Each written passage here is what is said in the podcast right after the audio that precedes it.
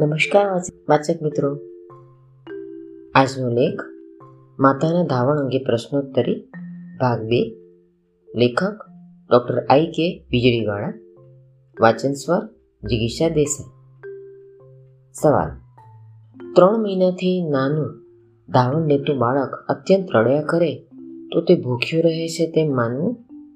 ઉપરનું દૂધ કે પાણી આપવાથી એ શાંત થઈ જાય છે તો એ એના ભૂખ્યા રહેવાની સાબિતી ન ગણી શકાય? જવાબ, ના. બાળકના રડવાના અનેક કારણો હોય છે. બાળકના મોઢામાં કંઈ પણ રેડવાથી જે તે સમય પૂરતું એનું ધ્યાન બીજે દોરવાય છે. એટલે મૂળ પીડા એ થોડા સમય માટે ભૂલીને રડવાનું બંધ કરી દે છે. આને બાળકના ભૂખ્યા રહેવાની સાબિતી ન માની શકાય. જો બાળક ચોવીસ કલાકમાં પાંચથી વધારે વખત પેશાબ કરતું હોય, વજન બરાબર વધતું હોય, તો ભૂખ એના રડવાનું કારણ ન જ હોઈ શકે. સવાલ, માતાને તાવ આવતો હોય તો ધાવણ આપી શકાય? જવાબ, માતા જો અત્યંત બીમાર ન હોય અને ધાવણ આપી શકે તેવી સ્થિતિમાં હોય તો જરૂર આપી શકાય. સવાલ, ફક્ત ધાવણ પર રહેતો બાળક જો આઠથી દસ દિવસે એકવાર ઝાડો કરે, તો તેને કોઈ દવાની જરૂર ખરી? એને કબજિયાત કહેવાય? જવાબ. જો આવા બાળકનો ઝાડો ટૂથપેસ્ટ જેવો પોચો હોય, તો એને કબજિયાત ન ગણી શકાય. આવા બાળકોને કોઈ જ દવાની જરૂર હોતી નથી.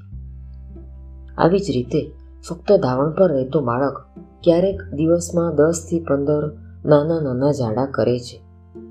જો આવા બાળકોનું વજન બરાબર વધતું હોય તો એમને પણ કોઈ જ દવાની જરૂર પડતી નથી. સવાલ. અધૂરા મહિનાનું બાળક બરાબર ધાવણ લઈ ન શકે તો ઉપરનું કંઈ શરૂ કરવું? જવાબ, ના. માતાના દૂધ સિવાયનું કંઈ પણ આ ઉંમરે જોખમી સાબિત થઈ શકે. એવું ખોટું પગલું ન ભરવું.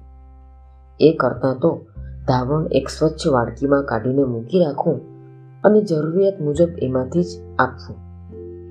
ફ્રીજમાં ન રાખો તો પણ માતાનું દૂધ લગભગ આઠ કલાક સુધી બગડતું નથી. એટલે એ જ દૂધ ઈબીએમ એટલે કે એક્સપ્રેસ બ્રેસ્ટ મિલ્ક વાપરી શકાય. સવાલ.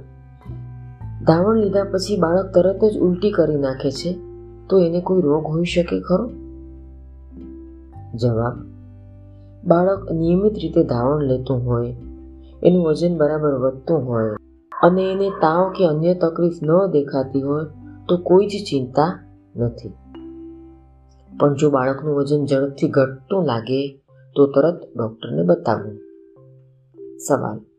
જોડિયા બાળકો, એટલે કે ટ્વિન્સ હોય, તો માતાનું દૂધ પૂરું પડી શકે ખરું?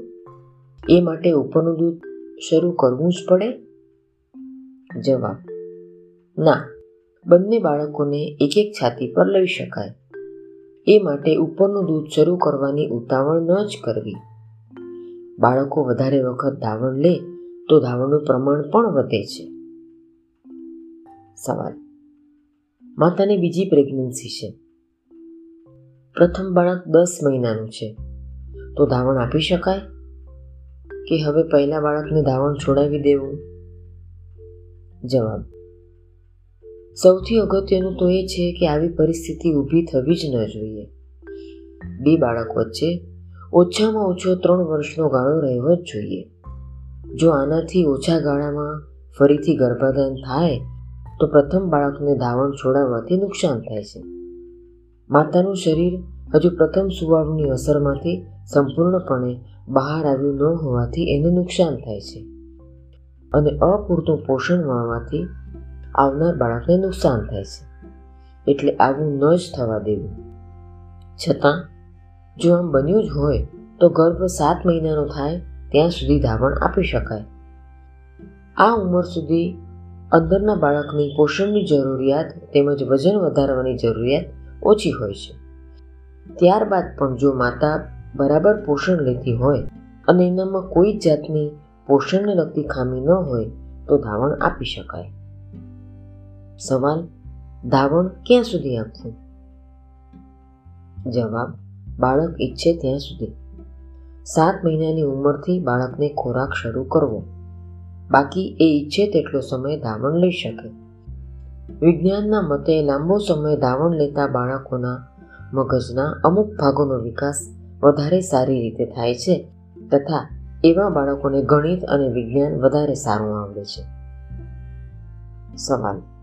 વિટામિન તેમજ લોહ તત્વના ટીપાની ફક્ત ધાવણ લેતા છ મહિનાથી નાના બાળકને જરૂર પડે ખરી?